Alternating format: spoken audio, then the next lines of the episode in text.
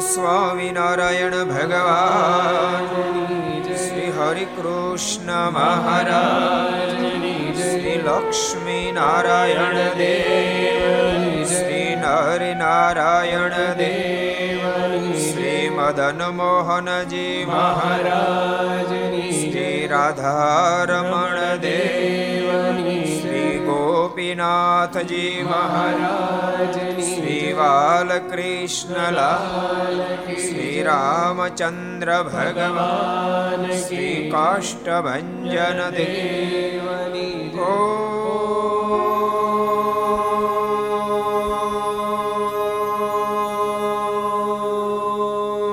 નમઃ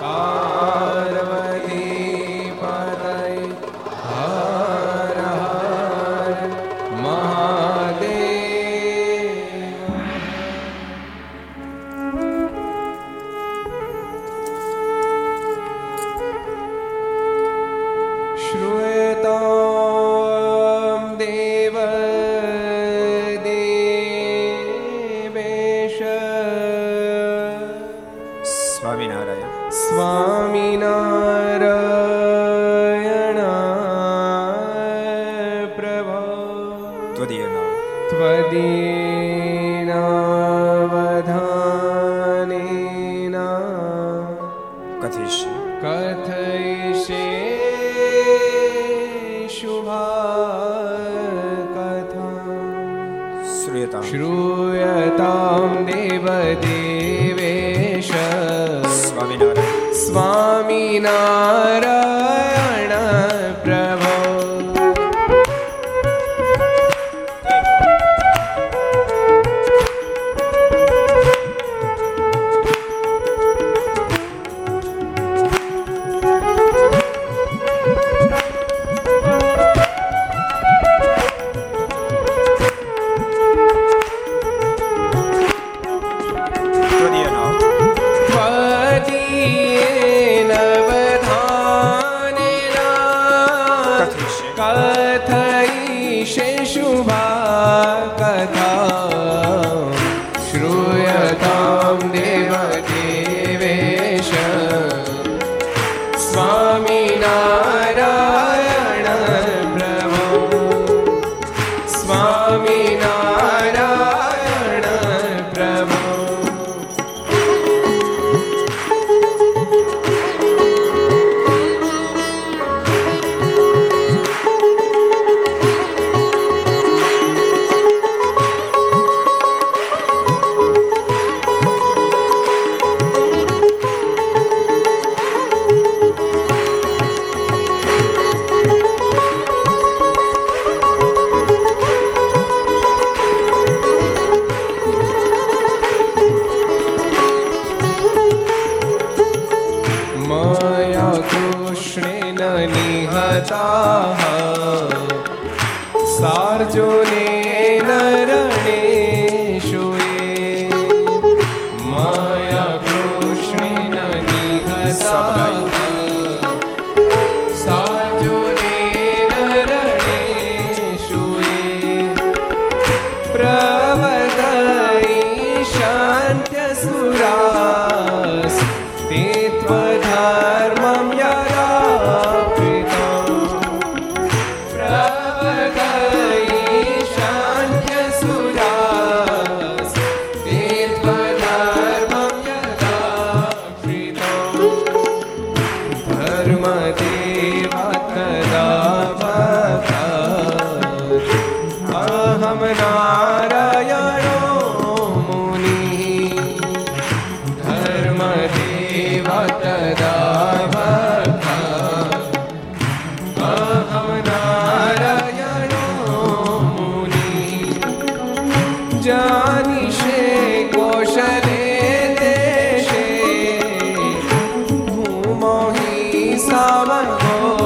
પતય જાનિશે કૌશલે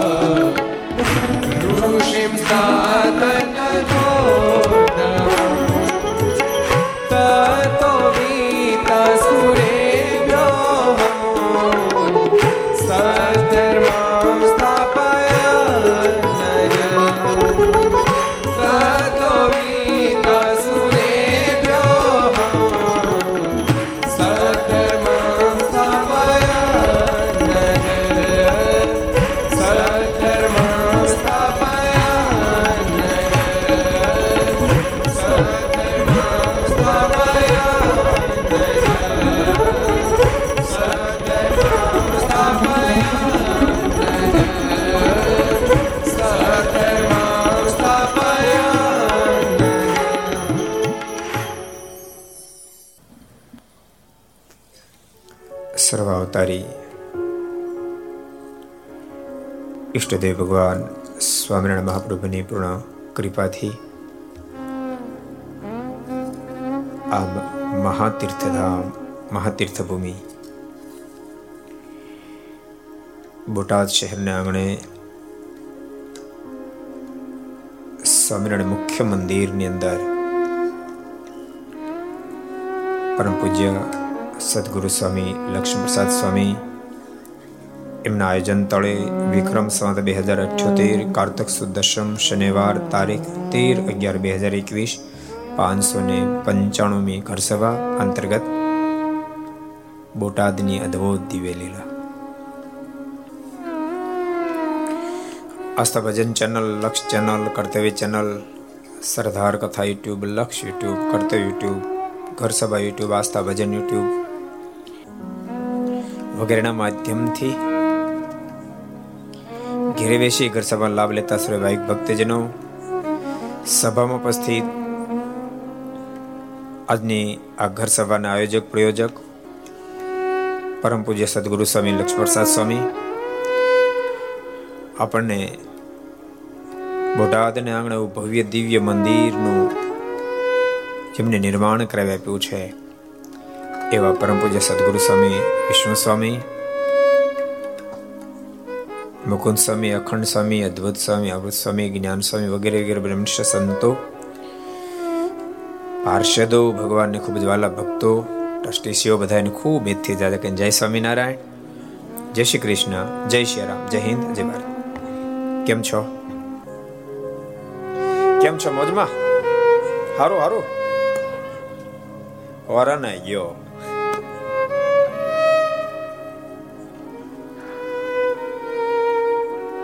તમારા બોટાદમાં તો આજ બબ્બે પ્રસંગ છે. અમુક ભક્તોનો ફોન આવ્યો મને કે અમારે ક્યાં જવું. મેં કીધું એક કામ કરો ને, એક જણ ત્યાં જજો, કાંઈ આવજો, બટવારો કરી લેજો. પછી હરિપ્રકાશ સ્વામીની કથા આપણા ગામમાં શરૂ થઈ. આપણે બહુ સમય પહેલા ઘર સભા જાહેર થઈ ગઈ, પછી વચ્ચે ગેપ નહોતો.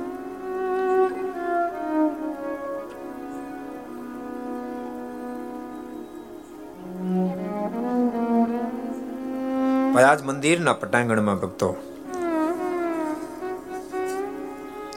ગઈકાલે સાવરકુંડલાના આંગણે દિવ્ય ઘર સભા હતી. બહુ સરસ પ્રસંગો ગઈકાલે આપણે ઘર સભાના માધ્યમથી શ્રી હરિચરિત્ર ચિંતામણીના માધ્યમથી સમજવાનો પ્રયાસ કર્યો હતો. એક બહુ સરસ પ્રસંગ ઉપર આપણે કાલે ચર્ચાઓ કરી હતી. મહારાજ બિલકુલ નાના ગોઠણે ભરે ચાલતા શીખ્યા. ધર્મદાદા માતા ભક્તિ દેવીએ કસોટી કરવાનો વિચાર કર્યો, પરીક્ષા લેવી જોઈએ. માર્કંડે મુનિ તો કહી ગયા કે તમારો પુત્ર સ્વયં ભગવાન છે, પણ આપણે ખાતરી કરી પડે.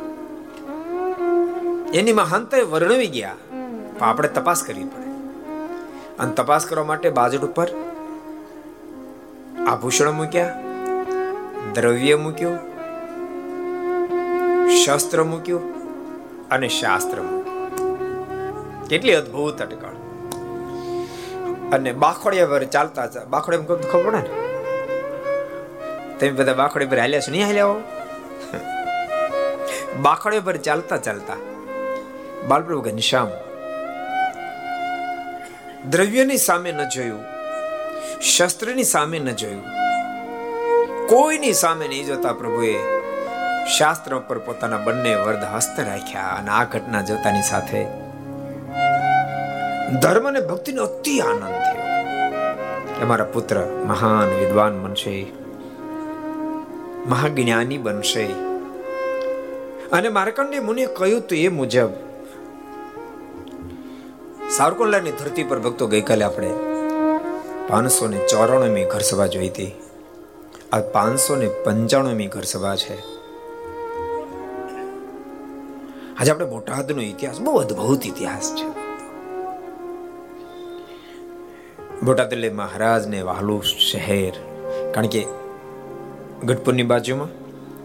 અને બોટાદની વાત તો મહારાજે વન વિચરણમાં કરી નાખી હતી. બોલો, વન વિચરણમાં વન વિચરણ કરતા કરતા કરતા કરતા મહારાજ શ્રીપુર નામના શહેરમાં જ્યારે આવ્યા, શિરપુર નામના શહેરમાં જ્યારે આવ્યા સિદ્ધવલ્લભ રાજાએ મારને બહુ રાજી કર્યા અને મારનો પૂર્ણ નિશ્ચય થઈ ચુક્યો સિદ્ધવલ્લભને.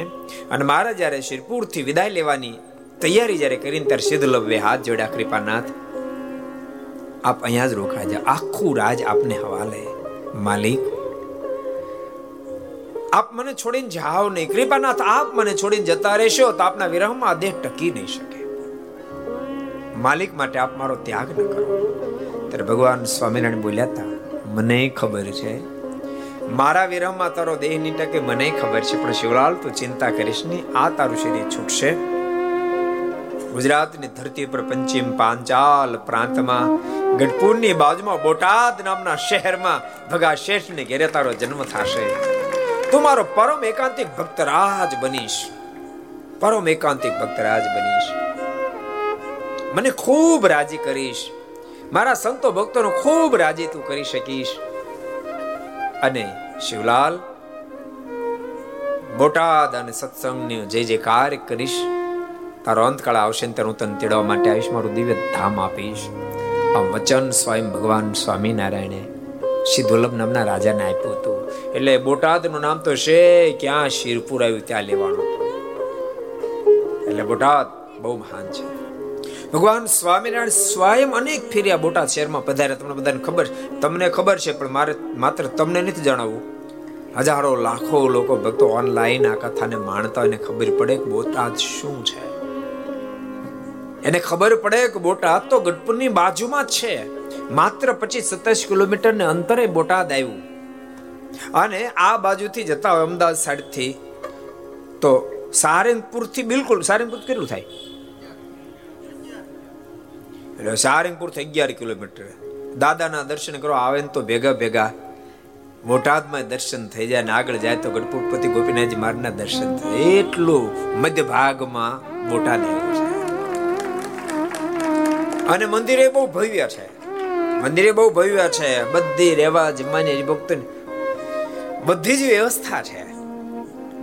ભક્તો આ સ્થાનનો ઇતિહાસ પણ બહુ અદ્ભુત છે. આ સ્થાનમાં છે ને ગેબી બાવાની મૂળ જગ્યા હતી, પણ બહુ મુમુક્ષ આત્મા, ગેબી બાવા પણ બહુ મુમુક્ષ આત્મા, મૂળ અયોધ્યા બાજુના નિવાસી હતા, એની જગ્યા હતી. પણ અહીંયા સાંખ્યાનંદ અને ધ્યાનાનંદ સ્વામી બંને એનો મૂળ સત્સંગ કરાવ્યો, બોટાદનો સત્સંગ. કારણ કે બોટાદ લગભગ લગભગ હવે બધી વસ્તી આવવા માંડી, એ વખતે મેજોરિટી વાણિયાની હતી, લગભગ બધા જૈન હતા. શિવલાલ શેઠના પૂર્વજો પણ જૈન જ હતા. ભગા દોશીના પિતાશ્રી ભાઈચંદ શેઠ ચુસ્ત જૈન હતા. એટલે અહીંયાનો સત્સંગ કરવો બહુ જ ગહન હતો. પણ ભગવાન સ્વામિનારાયણ વચન આપ્યું હતું, શિવલાલ તો બોટાદમાં પ્રગટ થાય છે. એટલે મહારાજ વિચારે કે શિવલાલ પ્રગટે પેલા સત્સંગ પ્રગટાવી દેવો છે. મહારાજ ઘણા બધા સંતોને પેલા મોકલ્યા, વિદ્વાનોને મોકલ્યા, સંગીતકારો મોકલ્યા, ગાયકોને મોકલ્યા, પણ કોઈની ચાંચ ન ડૂબે. અહીં બોટાદ કોઈની ચાંચ ન ડૂબે, લોકો સાંભળવા આવે, ઓહો હો હો સ્વામી બહુ સરસ કથા કરી, સ્વામી બહુ સરસ વાત કરી, એમ કરી બધા ઘર ભેતા. સંગીતવાળા આવે, ગાયકો, ઓહો શું ગાવડું, શું આલાપ કરે સ્વામી, મજા આવી ગઈ. પછી ઘર ભેતા. કોઈથી સત્સંગમાં ચાંચ ન ડૂબે, કોઈથી સત્સંગ થાય નહીં. ત્યારે ભગવાન સ્વામિનારાયણ કીધું કે આપણે બધા જ પ્રકારના પ્રયાસો કરી ચૂક્યા, સત્સંગ અડતો નથી. તમને ખબર ક્યારેક ક્યારેક ફાસ્ટ બોલરથી બેટ્સમેન આઉટ ન થાય, સ્પિનર બોલરથી થઈ જાય. ખબર તમને ખબર છે કે નથી ખબર? હે મહારાજ મનમાં વિચાર કર્યો, વિદ્વાનોથી કામ ન થયું, સંગીતકારોથી ન થયું, મોટા મોટા ગાયકોથી ન થયું. મારે ધ્યાનાનંદ સ્વામી, સાંખ્યાનંદ સ્વામી કીધું તમે જાઓ બોટાદમાં. અરે મહારાજ આખી દુનિયામાં ગમીને મોકલો જાય, પણ બોટાદમાં નહીં. મારે કે વાંધો હું છે. અરે મહારાજ મોટા મોટા વિદ્વાનો કામ ન કરી શક્યા, મોટા સંગીતકારો ગાયકો ન કરી શક્યા, ત્યાં અમારે જે અભણ સાધુનું શું ચાલશે? મહારાજ કે તમે જાઓ ને, તમારથી જ કામ થશે, તમારા વર્તન વાતો કરશે, તમે જાઓ. અને મહારાજે સાંખ્યાનંદ સ્વામી અને ધ્યાનાનંદ સ્વામીને મોકલ્યા, પણ મન માને નહીં આ બાજુ આવો. એટલે કંઈક વાડી છે ગામની પાદરમાં, ત્યાં સંતો રહે, ધ્યાન ભજન કરે. દેશમાં એકાદ ફેરી ભિક્ષાવૃત્તિ કરવા આવો તો આવે, ન તો આવે નહીં. અને એવું નહીં, અત્યારે તો પાછું કેવું તમને ખબર છે, સંતોને અમારે એક એકની માથે એટલી બધી જવાબદારીઓ છે જેથી કે એક સ્થાનમાં રહેવું પોસાય નહીં. તે દાડા તો સંતો મહારાજની પાસે કેટલા સાધુ હતા તમને ખબર? તમને ખબર ભગવાન સ્વામિનારાયણ પાસે કેટલા સાધુ હતા ખબર? ચારસો નવ્વાણું મંડળ ટોટલી તો પાંચ હજાર સાધુ ભગવાન સ્વામિનારાયણ પાસે.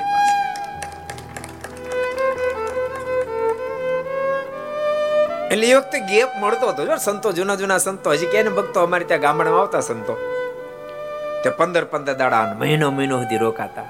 આ વિષ્ણુ સ્વામી જાતા છે ની સ્વામી પહેલા ગામડામાં પંદર દિન મહિનો મહિનો ધામો નાખતા જૂના જૂના સંતો. જોકે અત્યારે સંતો પાસે એટલો ટાઈમ નથી, પણ ઠાકોરજી સારું ગોઠવ્યું. આ મીડિયાની દુનિયા આવી ગઈ ત્યારે તો પંદર દી રોકાય સંતો, જાય ફરીને મહિને વર્ષે પંદર દી રોકાય.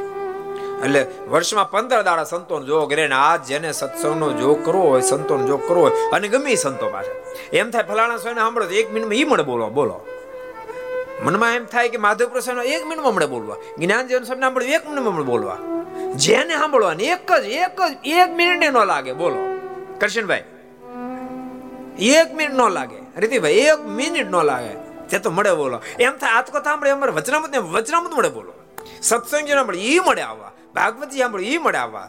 તમારે જેટલું ભાગશાળી કોણ છે? સાંભળો તો સાંભળજો, સાંભળો છો ને, સાંભળતા રહેજો. સાંખ્યાનંદ સ્વામી યોગાનંદ સ્વામી આવ્યા છે. સંતોનું ધ્યાન, એનું ભજન, એની અસર એવડી આ બોટાદ શહેર ઉપર પડી, એવડી અસર પડી, ગામમાં ચર્ચાઓ થવા માંડી છે. હો કોઈ સાધુ મહાત્મા આવ્યા, કોઈની પાસે કશું માગતા નથી, અખંડ ધ્યાન ને ભજન કરે છે. લોકો દર્શન કરવા જ આવવા માંડ્યા. એમ કરતા કરતા ભગાશેઠના કાને વાત પડી. ભગાશેઠની ઉંમર સોળ સત્તર વર્ષની, અને એ પણ પાંચ દસ જણા જાતે એની ભેગા કથા સાંભળવા ગયા. અને સંતોએ ભગવાનને સંભાળી.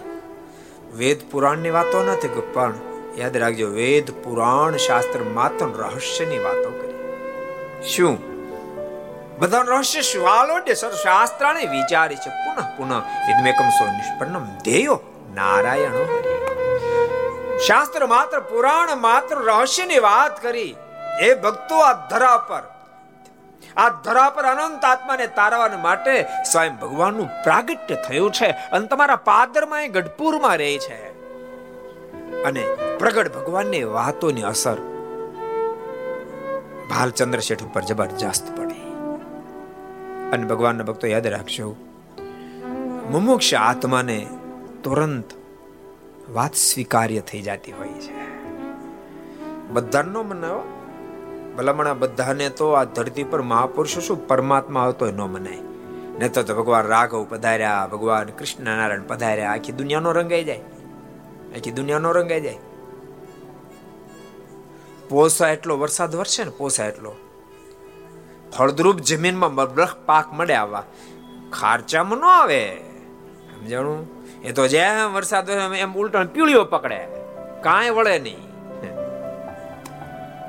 મુમુક્ષ આત્માને બધી વાત અસર કરે. જે પરમાત્માને પામવાના ખાતાવાળો જીવો એને અસર કરે. વહેલાજમાનના શબ્દો બહુ અદ્ભુત છે.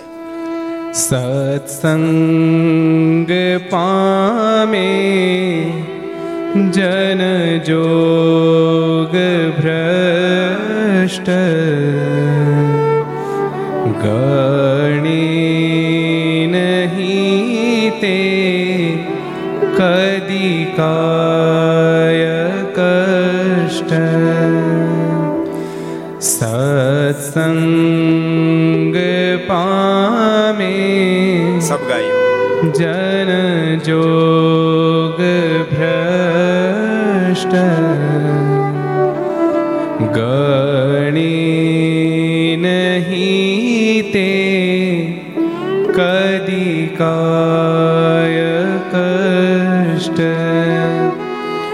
મંડો રહે તે હરિ ભક્તિ માહી કરે ન આસ્થા સ્થળ અન્ય ક્યાંહી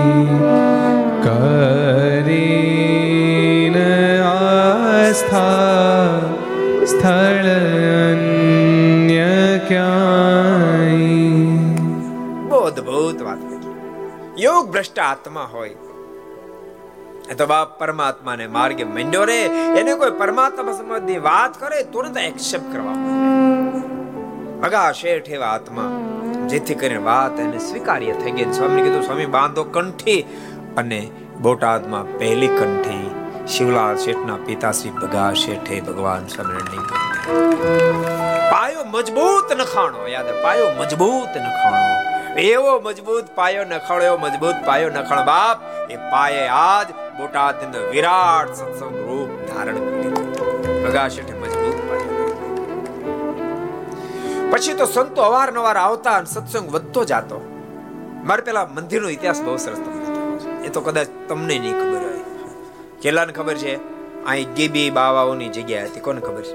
કેટલાને પૂછાત કરો તો ચાર પાંચ જણાને ખબર છે. ગેબી બાવાની જગ્યા હતી. સંતો વારંવાર આવે, એ મુમુક્ષ ગીબી બાવા પણ બહુ મુમુક્ષ, એથી કરીને એને ભગવાન સ્વામીના સંતો ગમે બહુ. સંતોનો ઉતારો અહીંયા આપે, આ મંદિરમાં ઉતારો આપે. આપણા નંદ સંતો અહીં ઉતર્યા છે, ધ્યાનાનંદ સ્વામી, આ મોટા મોટા સંતો ઉતર્યા છે. આ મુક્તાનંદ સ્વામી પણ ઉતરતા. મેં એક દાડો ગીબી બાવાને અયોધ્યા જવાનું થયું, ત્યારે એને એવી વાત કરી કે મારે અયોધ્યા જવું છે. અયોધ્યાથી પાછા આવ્યા પછી મારા મનમાં એમ થાય છે કે આ જગ્યા મારે તમને અર્પણ કરી દેવી છે અને તમારી સાથે રહીશ, હું ભજન કરીશ.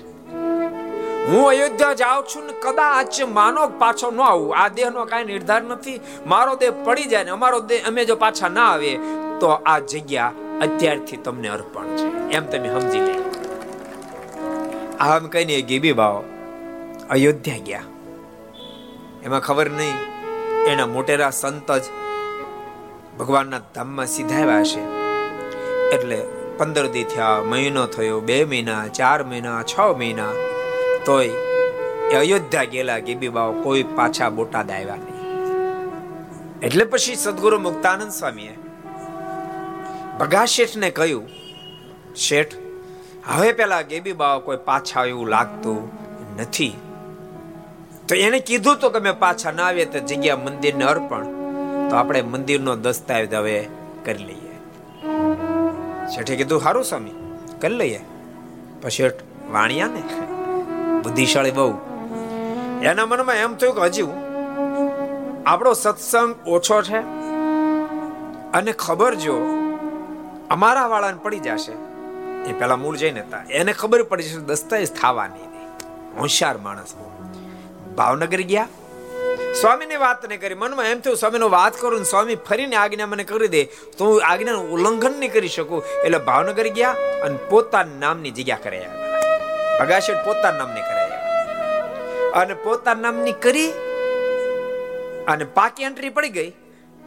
પછી એ જગ્યા મંદિરને અર્પણ કરી. ઓલા બધાને ખબર પડ, પણ હવે શું કરે? હવે કરે શું? કારણ કે પાકી એન્ટ્રી પડી ગઈ, પછી કાંઈ થાય નહીં. એમાં જગ્યા આપણને પ્રાપ્ત થઈ અને મહાવિભૂતિ મહાપુરુષ જાણે ભક્તો ગજબ કરી નાખી. ગજબ કરી નાખી. સારંગપુરમાં હનુમાનજીની સ્થાપના કરી ગજબ કરી નાખી.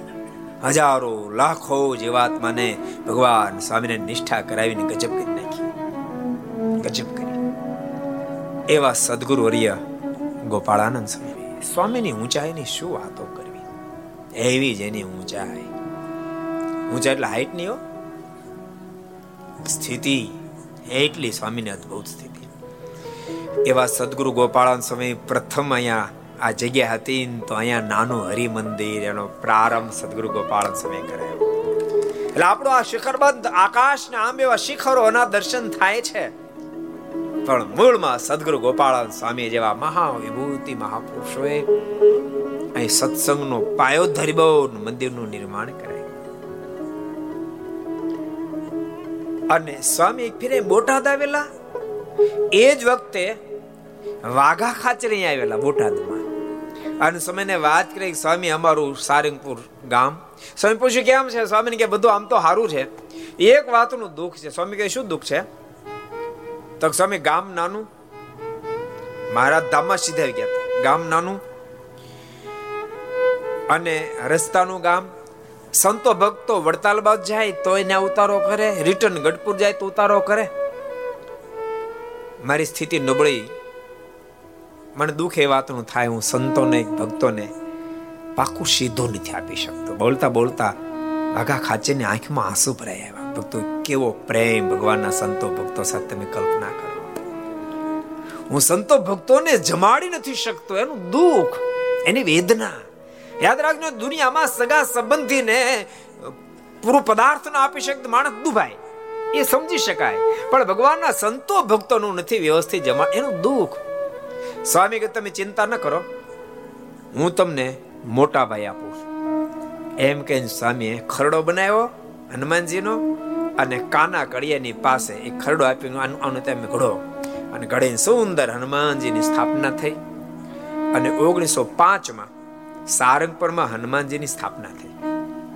હવે હનુમાનજી પ્રસંગનો કહી દો, સ્થાપના થઈ, ચારે બાજુ નામ પ્રસિદ્ધ થયું, ખૂબ સમય ઐશ્વર્ય મૂક્યું, લોકો બધા ખૂબ આવે, ધજાઓ ચડાવે, શ્રીફળ વધેરે, આમ થાય. ચારસો મહિના થયા, વાઘા ખાચર વડતાલ પધાર્યા એટલે સદગુરુ ગોપાળાનંદ સ્વામી કીધું, દરબાર કેમ છે હવે? સ્વામી કે સ્વામી એમ ને એમ છે. સ્વામી કે પણ હનુમાનજી ની સ્થાપના કરી દીધી. સ્વામી કે સ્વામી હનુમાનજી સ્થાપના કરી દીધી તે લોકો ધજા ચડાઈ જાય, શ્રીફળ વધેરી, અડધું આપી દે, બીજા ખાઈ જાય, અડધું પોતે લઈ જાય, અમને કોઈ કઈ મળતું, કશું મળતું નહીં. સ્વામી કે ચિંતા ન કરતા, નાના ભાઈ ધીમે ધીમે કરતા મોટા થાય ને પછી બધું મળશે. અને આજ કેવડા મોટા હનુમાનજી, પણ એ સંવંત ઓગણીસો પાંચ માં જ એથી દાહા બાપુ વગેરે એ સારંગપુર પધારેલા. એમણે સ્વામીને કીધું, સ્વામી તમે વાઘા ખાચર ઉપર દયા કરે, અમારી ઉપર જરાય નહીં. સ્વામી અમારા બોટાદમાં પણ બધા સંતો ભક્તો ખૂબ આવે છે, તો સ્વામી જરાક અમારા ઉપર મહેરબાની કરો ને. સ્વામી કાના કડિયાને કીધું, તું આરસમાં ચણારવીન બનાય. સ્વામી કે અમે ચણારવીની સ્થાપના કરશું અને હનુમાનજીને જેમ એની અંદર પણ સામર્થ્ય મૂકશું, લોકો માનતા માનશે ને એના સંકલ્પ પૂરા કરશું, તમારે ત્યાં થશે. અને સ્વામી આજ્ઞા કર્યા પછી વર્ષ દાડા પછી સવન ઓગણીસો ને છ માં સ્વામી પધાર્યા. અને કાના કડિયાને કીધું પેલા ચણાવી લાવી. તો કાના કડિયાને સ્વામીને રાજી કર્યો, એટલો બધો ભાવ, એટલો બધો પ્રેમ સ્વામી સાથે મનમાં થયો, સ્વામી મને બીજો લાભ આપ્યો, બીજો લાભ આપ્યો. હવે બીજા લાભમાં બીજા અનુસંધાન ન રહ્યું, અને ચણાવીની અંદર ચિહ્નો હતા ને એ ડાબા પગના ચણાવી જમણા પગમાં ચિતરાઈ ગયા, જમણા પગના ડાબામાં કોતરાઈ ગયા, અનુસંધાન રહ્યું ને બિચારા.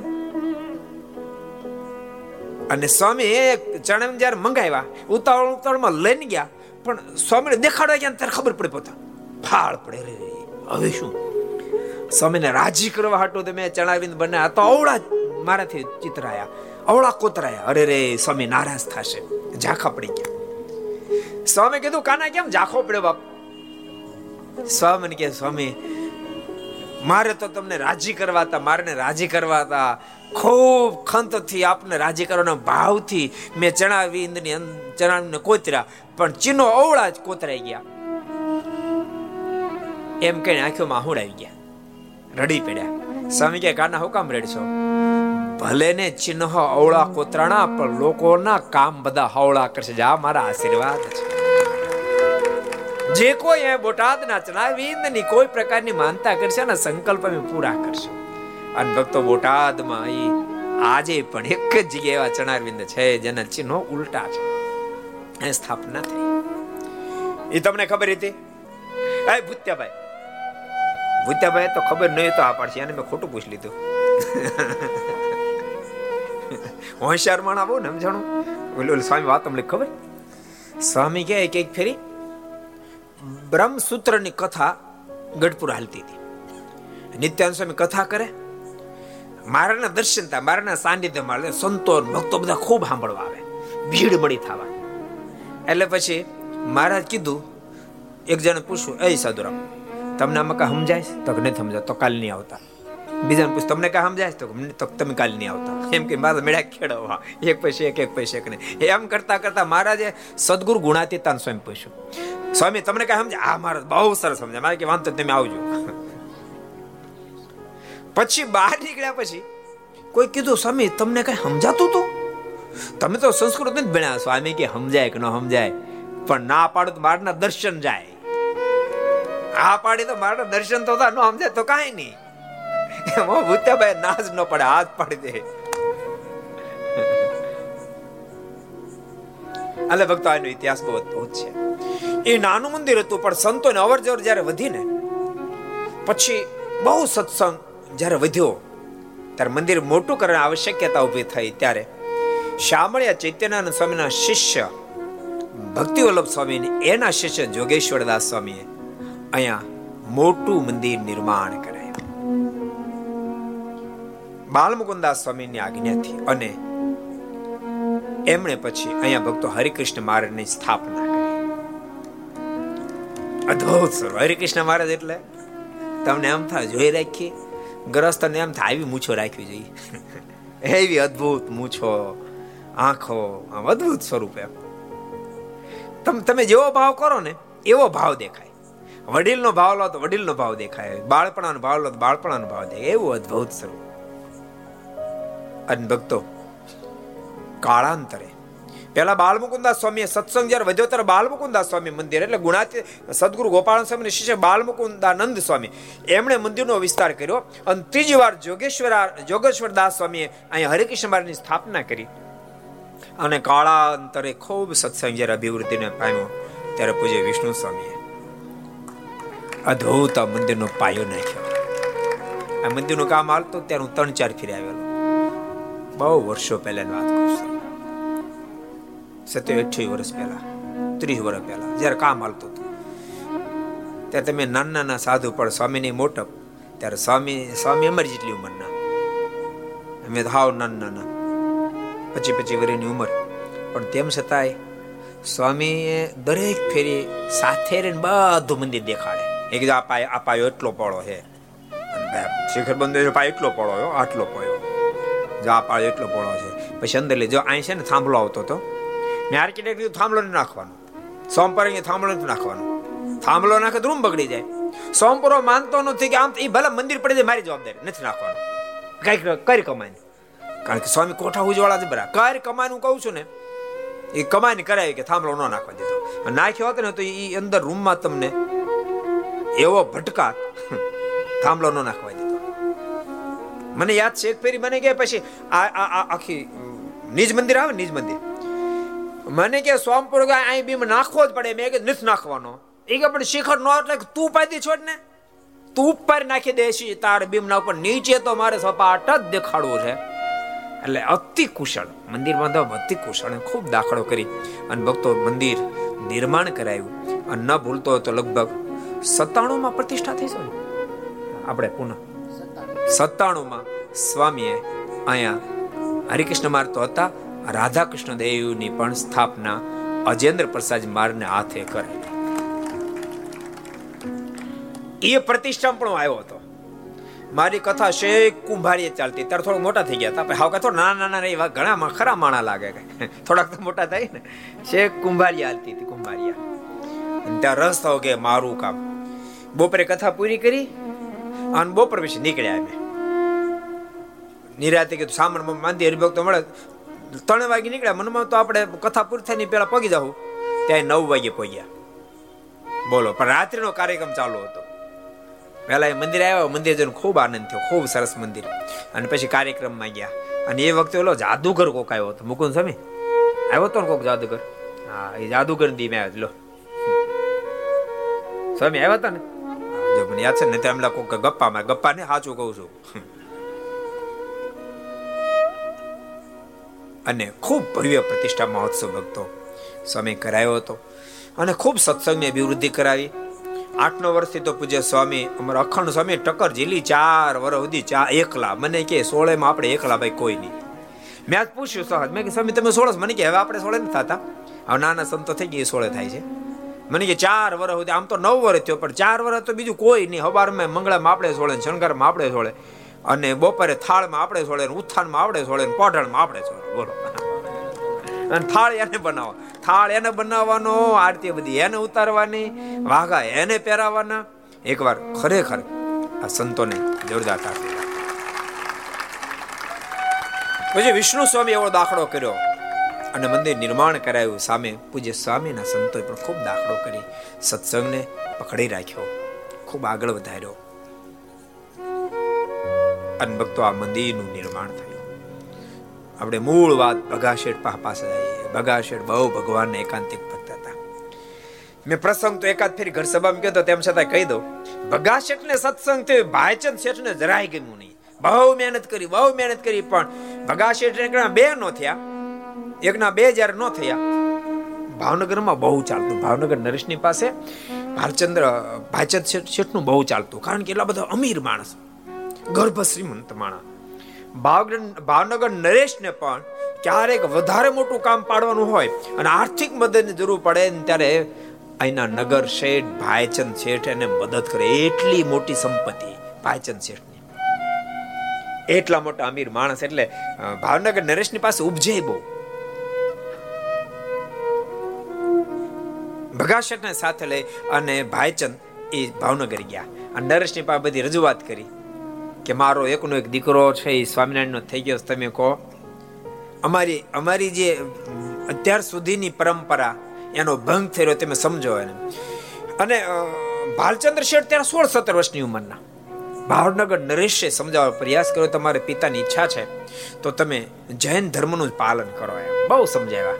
અને ત્યારે ભાલચંદ શેઠે એવું કીધું મારાને પહેલા સંભાળીને કે મહારાજા નામદાર, મારા પિતાશ્રીને પૂછો, હું ભલે ભગવાન સ્વામિનારાયણનો આશ્રિત થયો પણ મારા પિતાશ્રીને પૂછો, ક્યારેય પણ કોઈ પણ કામ સિંધ્યું હોય અને મેં ન કર્યું એવો કોઈ પ્રસંગ છે?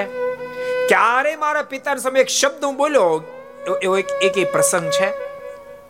અડધી રાતે પણ મારા પિતાની આજ્ઞાનો ભંગ કર્યો એવો કોઈ પ્રસંગ છે? મારા પિતાને પૂછો. ક્યારેય પણ મેં નહીં ખાવાની વસ્તુ ખાધી હોય, ન પીવાની પીધી હોય એવો કોઈ પ્રસંગ છે? મારા પિતાને પૂછો. મારા મોઢે ક્યારેય પણ અપશબ્દ નીકળ્યો છે? પૂછો. મહારાજે પૂછ્યા ને પિતાને, આ ભગો કહે છે, ભગો ઈ ઈ ઈ પ્રમાણે સાચું કહે છે? ભાઈચંદ શેઠે માથું તળ્યું, સાચી વાત છે. તો તો પછી સત્સંગ રહેવા દો ને, તમને શું વાંધો છું?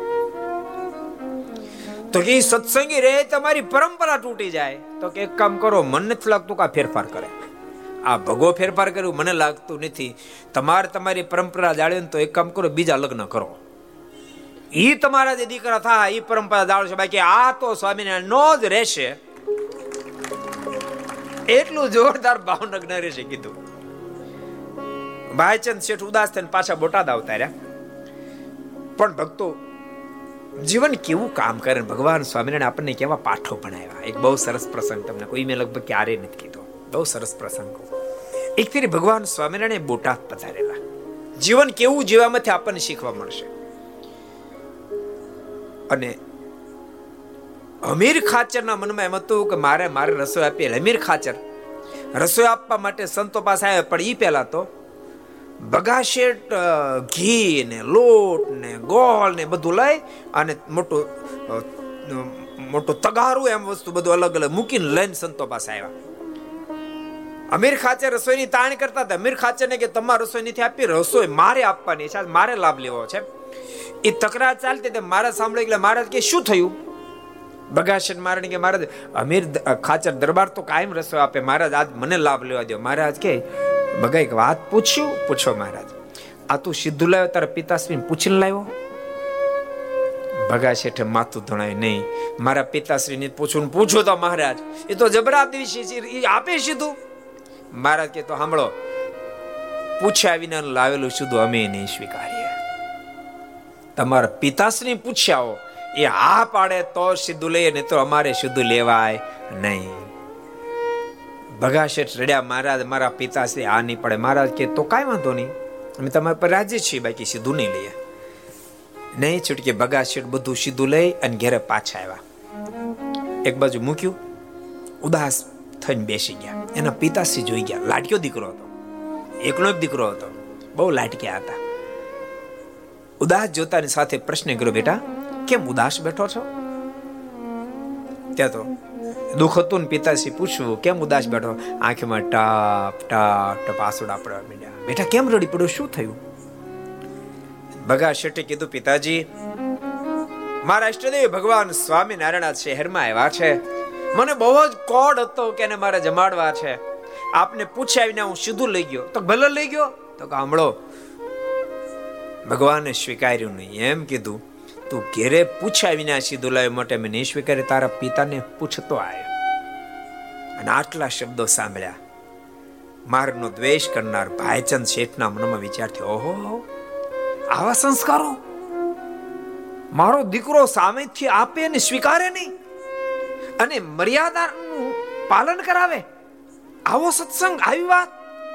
મનમાં એમ થયો આ પુરુષ કોઈ સામાન્ય ન હોય, જરૂર ભગવાન પણ એના નથી પડી ગયું, જરૂર સહજાનંદ સ્વામી કોઈ મહાપુરુષ હોવા જોઈએ, નહીં તો આવી ઘટના ઘટે નહીં. ભાઈચંદ શેઠે કીધું છે, ભગા ચિંતા છોડ, ચાલ હું તારી સાથે આવું છું. અને માણસોને કીધું સીધું લઈ લો, તો માણસો પાસે સીધું ઊંચકાયું અને મહારાજની પાસે આવ્યા અને મહારાજને કીધું છે હું જ કહું છું આ સીધું તમે સ્વીકારો. અને પછી મહારાજ બેહેર્યા, ભગવાન બેહારે પછી બાકી મૂકે એવી વાતો મહારાજ કરી, ખાલી વાતો જ કર્યો.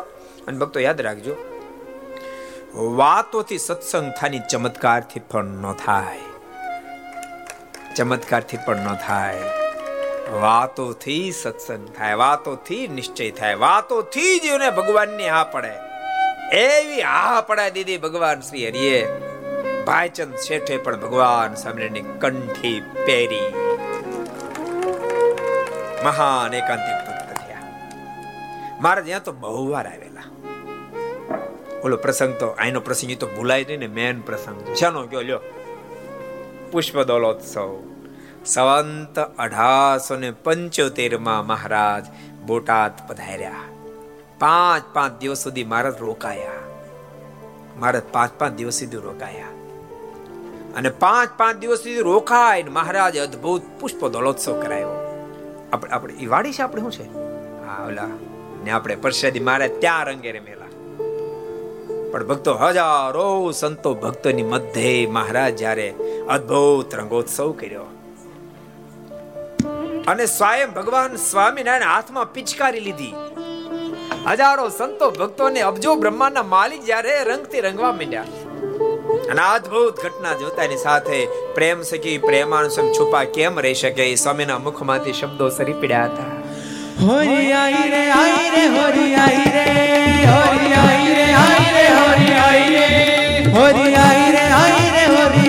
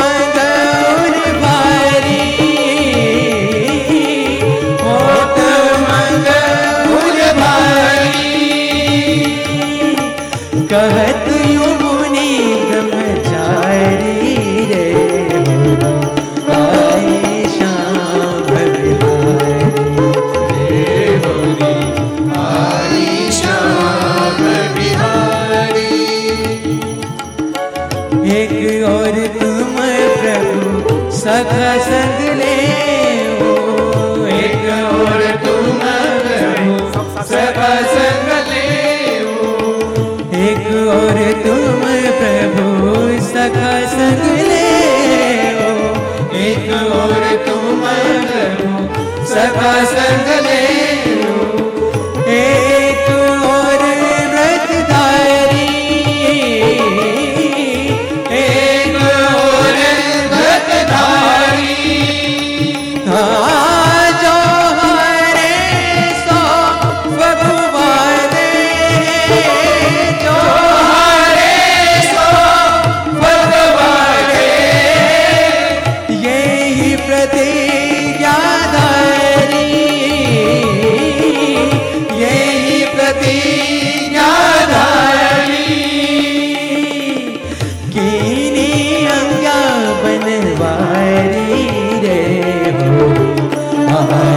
श्याम बिहारी रे बोली आई श्याम बिहारी होरी आई रे आई रे होरी आई रे होरी आई रे आई रे होरी आई रे होरी आई रे आई रे होरी आई रे होरी आई रे आई रे होरी आई रे होरी आई रे आई रे होरी आई रे होरी आई रे आई रे होरी आई रे होरी आई रे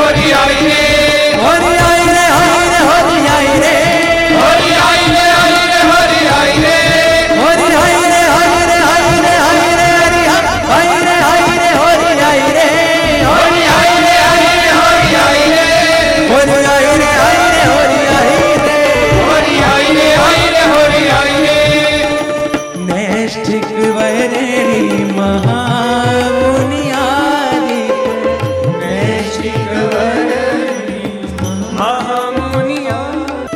અદ્ભુત બોટાદમાં મારા રંગે રમી રહ્યા છે. હજારો સંતો ભક્તોને પિચકારીઓથી રંગી રહ્યા છે.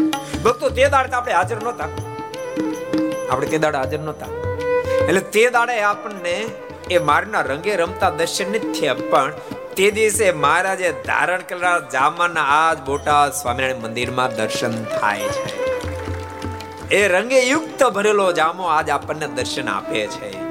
અને યાદ રાખજો, મારા રંગે રેમે જામાના દર્શન તો થાય છે. રંગે રેમ્યા પછી સુંદર મહારાજને અદ્ભુત જામો પાછો ધારણ કરાયો. રંગ રંગનું કામ પૂર્ણ થયું, રમવાનું કામ પૂરું થયું. મારા સ્નાન કર્યા પછી સુંદર જામો ધારણ કરાયો. રંગે રેમ્યા પહેલાનો જામો, રંગે રેમ્યા પછીનો જામો, બંનેના બોટાદમાં આપણને પ્રત્યક્ષ દર્શન થાય છે. કેટલાય કર્યા, હું યાદ કરું કેટલાય કર્યા છે, કેટલાય કર્યા છે. અમુક ફેર તો આમ આમ જોઈ લે, એટલે બધા કર્યા. હું એક બાકી રેજો નીત કર્યા તો જોયા તો હાલ કરી જ નાખું, ગોતી જ ક્યાં છે. વાતે હાચી કરી નખાય ને પછી જેટલા ધીમે ધીમે હાથ ઊંચો કરતા હતા. એને કહું છું કે આપણો સભા મંડપ છે ને, ત્યાં આ બંને જામાના દર્શન થાય છે, કરી આવજો. હાવ નિષ્કપ ભાવથી કહી દઉં, કેટલાય નથી દર્શન. હાવ નિષ્ક તમતા કોઈ તમારો દોષ નહીં કાઢે, કેટલાય નથી કર્યા. ઊંચાત બરાબર કરું, કેટલાય નથી કર્યા. એ બે જામાના દર્શન કેટલાય નથી કર્યા. મૂકી દેવા આમાંથી બોટાદના કોઈ ખરા? આ ઊંચાત કર્યા કોઈ બોટાદના ખરા? નો દર્શન બોટાદના કોઈ એવા ખરા જેના દર્શન જો બોટાદના ભગતે દર્શન કર્યા, તેના ઘરસભા સફળ થઈ. બોલો, કર્યા જો તું દર્શન. હા, ક્યાં છે? તારી ઘેરે નહીં, અહીંયા છે. સફેદ છે ને, સફેદ દેખાય છે ને, એ રંગે રેમ્યા એ વખતનો. મારા રંગે રેમા અને જે કલર મારના જામન લાગ્યો ઈ, પણ બીજો છે રંગે રેમા પછીનો જામો. બબે જામાના બોટાદ મંદિરમાં દર્શન થાય. હે ભક્તો, જેટલા ગરસભા પડતા હો, ગઢપુર આવો ત્યારે જામાન દર્શન કરો, બોટાદ આવજો. અમે આમંત્ર આપી, પૂજ્ય સ્વામી અત્યારે આમંત્ર આપે, બધા આવજો. તમે દર્શન કર્યા છે? આ સોફા પર બેઠેલા બધા કર્યા છે કે સોફા પર બેઠેલા નાનો પડાય તો સારું કર્યા હોય તો. અદ્ભુત મહારાજ આયે રંગે રેમ્યા. અને એ વખતે મહારાજ પાંચ પાંચ દિવસ સુધી રોકાયા છે. પાંચ પાંચ દિવસ સુધી મહારાજ રોકાયા છે. બહુ રાજી થયા મહારાજ, બહુ રાજી થયા. રાજી થઈને મહારાજ ભગાશેઠને કીધું, ભગા માગ શેઠ, તમે આજ માગો, આપ કંઈક માગો. ભક્તો, એના ભક્તો કેવા બધા નિષ્કામ હશે. ભગાશેઠના મોઢામાંથી શબ્દો નીકળ્યા છે, તમારી મૂર્તિ વિના મારા નાથ રે બીજ બીજું મને આપશો માં તમારી મૂર્તિ વિના મારા નાથ રે, બીજું મને આપશો માં તમારી મૂર્તિ વિના મારા નાથ રે, બીજું મને આપશો માં તમારી મૂર્તિ વિના મારા નાથ રે, બીજું મને આપશો માં, હું તો એ જ માગું છું જોડી હાથ રે, બીજું મને આપશો માં, હું તો એ જ માગું છું જોડી હાથ રે, બીજું મને આપશો માં, હું તો એ જ માગું છું જોડી હાથ રે, બીજું મને આપશો માં, હું તો એ જ માગું છું જોડી હાથ રે, બીજું મને આપશો માં, આપ તમારા જનનો સંગ રે, આપ તમારા જનનો સંગ રે, આપ તમારા જનનો સંગ રે, આપ તમારા જનનો સંગ રે, બીજું મને આપશો માં, હો મને આપશો માં, મારા જીવમાં એ જ ઉમંગ રે, માય જઉં માંગ રે, બીજું મને આપશો માં, તમારી મૂર્તિ વિના મારા નાથ રે, બીજું મને આપશો માં, તમારી મૂર્તિ વિના મારા નાથ રે, બીજું મને આપશો માં, તમારી મૂર્તિ વિના મારા નાથ રે, બીજું મને આપશો માં. તમે જે વાત સાંભળો ને એવું જો આમ થાર જાહેરાત કરતા છે વિમલની, તમે એક પડીકી ખાઓ તો એસા હો જાયગા તૈસા હો જાય, અરે બેવડો વળી જાય, કાંઈ થાય નહીં તોય લોકો ખાય. બોલો, લાખો રૂપિયા જાહેરાતમાં ખર્ચે ને આ યુવાનો બેઠા ને કહું છો, મહેરબાની કરીને જોજો વ્યસન કુટે કુલક્ષણ માર્ગે જાતા નહીં, ભૂકા નીકળી જાય. અમારે તો પાછું પધરામણીમાં જવું પડે, સ્વામી એક ફેર દર્શન આપી જાવ, કેમ તો કહું ભાઈ જવાની તૈયારી કરે છે, દાદાની ભાઈ હો ભાઈ મને દાદા ફેર પડે તમને ખબર પડે, ભાઈ જ આવે ને તૈયારી કરે છે, ભાઈને હું થયું તો છેલ્લા સ્ટેપમાં છે, હું કેન્સર, સર્જરી ન કરાવ્યું તો કે સર્જરી કરાવી ત્રણ ફેરે કરાવી પણ હેલ થયું. સંતો જાય ને ત્યારે બોલાતો તો હોય નહીં, એને આંખ્યો ના સ્વામી કહેતા હોય કે સંતોએ ઘણી ફેરી ના પાડી હતી પણ વાત મનાણી નહીં, આજ આ દિશા થઈ. રડતો રડતો બિચારો લોકમાંથી વિદાય લે. યુવાનો તમને કહું છું ખાસ વેસન કુટેવ કુલક્ષણમાં આવશો નહીં, યાદ રાખજો. કંઈક બાપાએ પોતાની કલેજા સમાન દીકરીઓ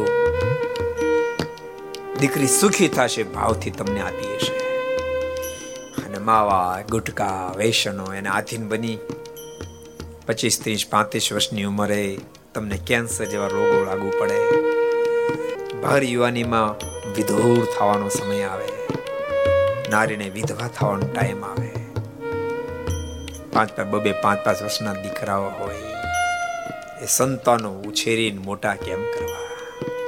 અને યાદ રાખજો ત્રીસ પાંત્રીસ વર્ષનો યુવાન એટલે ઘરનો મોભી હોય, મા બાપ પણ બિચારા વૃદ્ધ થઈ ગયા હોય, એના મને એમ કે હવે અમને સાચવશે ગઢપણ પાડશે, નિવૃત્તિ સ્વીકારવા માંડ્યા હોય, પાસઠ સિત્તેર સિત્તેર વર્ષે અકાળ તમારે જ્યારે જવાનું થાય ત્યારે બિચારા ફરીને પાછી મહેનત શરૂ કરવી પડે. અને કેન્સર વાળો એ તો મરે પાછળ બધાને મારતો જાય, બધાને પતાવતો જાય. કારણ કે એકવાર ઓપરેશન, બે ફેરી, ત્રણ ફેરી, એટલો ખર્ચો લાગે, જમીન વેચી નાખે, ઘર વેચી નાખે. આ બચી જાય તો છેવટે એ ન બચે, ઘરે ન બચે, જમીને ન બચે, કશું જ ન બચે. પાછળ બધા દુઃખીના ડાળિયા થઈ જાય બિચારા. જેટલા ઘર સભા આપણે બધાને કહું છું, જરાક વિચારશો, જરાક વિચારશો. સભામાં બેઠેલા કોઈકને હોય તોય કહું છું, મહેરબાની કરી બે હાથ જોડીને કહું છું, છોડી દેજો, સાધુની વાતને માનશો, સુખી થશો, સુખી થશો. એ નિરાધાર સંતાનો બિચારા પછી વગડામાં જેમ ઝાડવા ઉછરીને મોટા થાય, બિચારા મોટા થાય, કોઈ આધાર ન હોય. અને દુનિયા બહુ વિચિત્ર છે, દુનિયા બહુ વિચિત્ર છે, યાદ રાખશો. સુખમાં આખી દુનિયા સપોર્ટ કરે બાપ, દુઃખમાં કોઈ ન કરે. નિરાધાર બનીને નારીને જિંદગી પૂરી કરવી પડે. વૃદ્ધાશ્રમ, વૃદ્ધ અવસ્થા મા બાપને મજૂરીઓ કરવી પડે. છોકરા બિચારા રખડી રખડી મોટા થાય. માટે મહેરબાની કરી છોડી દેજો, છોડી દેજો. એ તમામને ભલામણ કરું છું. ભગાશેઠે અદ્ભુત માંગણી કરી, કૃપાનાથ મારે કાંઈ ન જોઈએ, આપ રાજી થયા. મહારાજ કે નહીં ભગાશેઠ, અમે તમારા ઉપર રાજી થયા, કંઈક માગો. ભગાશેઠે કીધું કૃપાનાથ આપ જો મારા પર રાજી થયા તો આપની પાસે એ માગું, મારા વંશમાં કોઈ કુપાત્ર ન થાય એ વર મને આપો. આપના સદૈવને માટે શરણાગત બની રહે. ભગવાન સ્વામિનારાયણ બોલ્યા જાઓ તથાસ્તુ તમને આજે. અને એટલા ભગવાન સ્વામિનારાયણને ભગાશેઠે રાજી કર્યા. એક ફેરી મરકીનો રોગ બોટાદને ઘેરી લીધો. ભગાશેઠ પણ બીમાર થયા. મારને સમાચાર ગઢપુર મળ્યા. મારે કે ચાલો આપણે બોટાદ જવું પડશે. બીજા દરબારો ને એ પણ કહેવા માંડ્યા મારે તમે આવીએ. મારે કે આવો. જેવા બાપુએ કીધું મારે તો આવો. મારે કે થાવ તૈયાર, અમે તમારે દિલ્હી આવીએ છીએ. પણ મારા તૈયાર થઈને દિલ્હી ગયા ત્યાં બોટાદમાંથી કોઈકે સમાચાર જેવા બાપુને આપ્યા કે ભગા શેઠે તો દેહ છોડી દીધો. મારા જ્યાં જેવા બાપુ દિલ્હી ગયા, મહારાજ કે હાલો દરબાર તૈયાર નથી થયા. મારે કે મહારાજ શેઠે તો દેહ છોડી દીધો. મારે કે ક્યાંથી છોડે, અમે તેડવા નથી ગયા ને, અમે તેડવાની થઈ ગયા, કેમ દેહ છૂટે? મારે કે પણ મારે બોલા સમાચાર ખોટા છે. મારે કે હાચા ખોટા તમારે ન હોય, તમે એકલા જાશો. અને મહારાજે માણકીને તેથી આકી નાજા જોગ્યા. સાથે વરસાદ કે મારું કામ ભયંકર વરસાદ વરસતો હતો. મહારાજ ભીજાઈ ગયા. ઘોડા ઉપરનું પલાણ આખું ભીજાઈ ગયું. નાજા જોગ્યાના મોઢામાં શબ્દ નીકળ્યા. મહારાજ આપણે કટાણી નીકળ્યા, જેને કારણે આપ ભીંજાણા, આ પલાણ ભીંજાણું. ત્યારે મહારાજ કે નાજા સાંભળો, એક નહીં આવા સો સો પલાણ ભીજાઈ જાય ને તોય ભગા ખાચરની માટે કુરબાન છે. મહારાજ કે પણ મહારાજ ભગા શેઠ તો ધામમાં જતા રહ્યા. મહારાજ કે કોની તેવડ છે, કાળ તેડવા કાળને થપાટ મારીને પાછો મોકલી દઉં, ભગો તો મારો સાજો થશે. બોલતા મહારાજ અહીંયા આવ્યા છે. અમીર ખાચરની ઘેરે થઈ અને મહારાજ ભગાશેઠને ગીત્યા ગયા. ભગાશેઠના આંખોમાં પ્રાણ હતો. એના કાકા બાજુ ઊભા હતા. ઘરના સદસ્યો બહુ દુઃખી હતા. મહારાજ આવ્યા, મહારાજ આવ્યા, ખબર પડી. મહારાજ માણકી સ્લાંગ મરાવી. મહારાજ ઓસરીને કોર ઉપર માણકીને બે પગને ઊંચા રાખ્યા છે. અને મહારાજ તે સ્લાંગ મારી નીચે ઉતર્યા. મહારાજને આવેલા જોતા સાથે બધા રડી પડ્યા. મહારાજ શેઠ તો ધામમાં સીધાવશે. મારે કે ચિંતા ન કરો.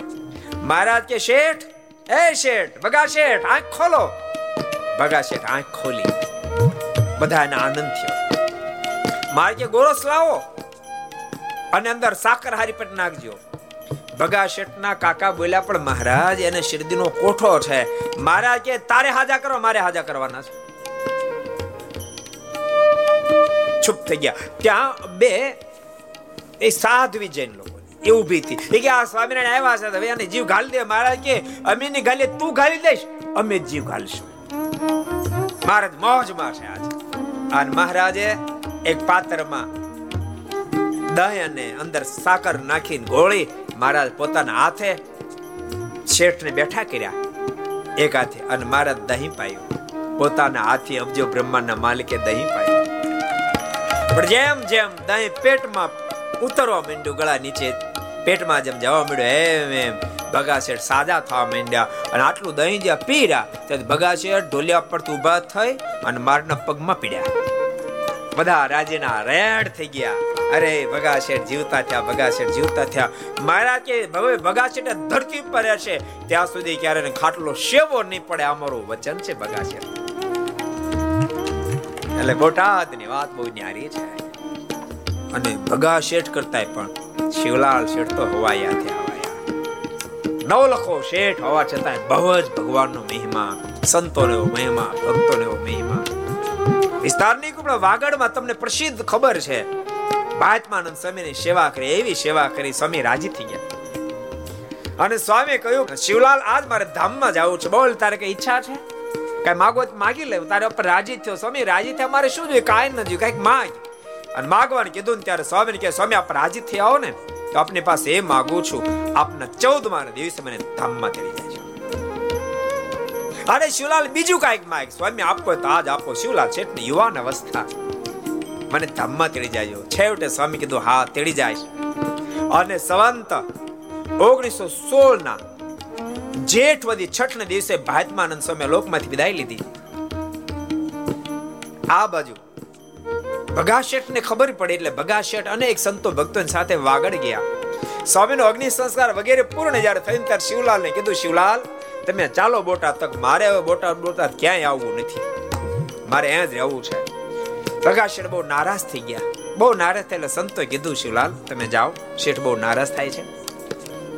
સંતોએ જ્યારે આગ્રહ કર્યો ત્યારે શિવલાલ ગાડામાં બેઠા, પણ ભગાશેઠને કીધું કે પિતાજી મારે નહોતો આવું, પણ આપ નારાજ થતા માટે બોટાદ આવું છું. પણ સાંભળો એક વચન આપનું મેં માન્યું તો મારું વચન આપે સ્વીકારવું પડશે. બોલ બેટા શું વચન? તો હું ઘેરે નહીં આવું, મને સીધા મંદિરે લઈ જાય. કેમ? તો આજથી ચૌદ મે દિવસે હું પણ ધામમાં જવાનો છું. ભગાશેઠ પણ સ્થિતિ વાળા તો હતા, વાત સમજી ગયા, સીધા મંદિરે લાવ્યા. આ બધું નામ શિવલાલ શેઠનું બહુ જ મોટું નામ, અમીર તરીકેનું મોટું નામ ને ભક્તપણાનું મોટું નામ, બે મોટા નામ. નવલખા શેઠ તો હતા સંપ્રદાયના અમીરમાં અમીર શેઠ, પણ ભક્ત પણ એટલા મહાન. પેલો પ્રસંગ બહુ પ્રસિદ્ધ, રામાનુ સ્વામી રોજ એની પૂજામાં દર્શન કરવા માટે જાય, ત્યાં બેસે પૂજા પૂરી થાય ત્યાં સુધી. એક દાડો કાંઈક કામ પ્રસંગ આવ્યો ને પૂજા કરતા કરતા શિવલાલ કાંઈક બોલ્યા એટલે તરત જ રામાનુ સ્વામી ઊભા થઈ આસન જતા રહ્યા. શિવલાલ શેઠના મનમાં વિચાર થયો રોજ સ્વામી પૂજા પૂરી થાય ત્યાં સુધી બેસનાર કેમ વહેલા વચ્ચે જતા રહ્યા. પૂજા પૂરી કરીને સ્વામીને પગે લાગવા ગયા, કીધું સ્વામી આજ કેમ અડધી પૂજામાં આપ જતા રહ્યા? ત્યારે સ્વામી કે શિવલાલ તો એમ માનશું તું નવલખો શેઠ છો તારી પૂજામાં બેહું છે? એમ નહીં શિવલાલ, તું જ્યારે પૂજા કરવા બેસો ને ત્યારે તારી પૂજામાં પ્રગટ ભગવાન સ્વામિનારાયણ આવીને બિરાજમાન થાય છે, એના દર્શન કરવા માટે બેસો. ત્યારે શિવલાલ શેઠે કીધું સ્વામી મને ખબર નહોતી, આજથી પ્રતિજ્ઞા કરું છું કદાચ લાખોનો વ્યવહાર રોળાઈ જાય ને તો પણ પૂજા કરું ત્યાં સુધી ક્યારે બોલીશ. એટલી મોટી સ્થિતિ શિવલાલ છે. સંતો બધાય દેશાંતરમાંથી શિવલાલ શેઠે બીમારીનો સ્વીકાર કર્યો છે અને શિવલાલ શેઠ ચૌદમે દિવસે ધામમાં જવાના એટલે બધાય દર્શન કરવા માટે આવવા માંડ્યા. રોજ અહીંયા બોટાદ આવ્યા પછી પાંત્રીસ ચાલીસ ચાલીસ સંતો અહીંયા રહે, રોજ કથા વાર્તા થાય. એક પછી એક દિવસ વ્યતીત થવા માંડ્યો અને અષાઢ માસ શરૂ થયો. અષાઢ સુધી ચોથનો દિવસ આવ્યો.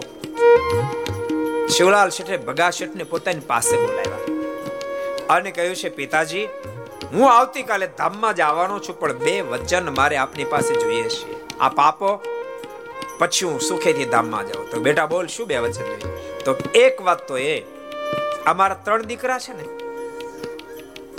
પિતાજી, ક્યારેક વ્યાજમાં બહુ હેત બંધાઈ જાય, મોક્ષ બગાડે.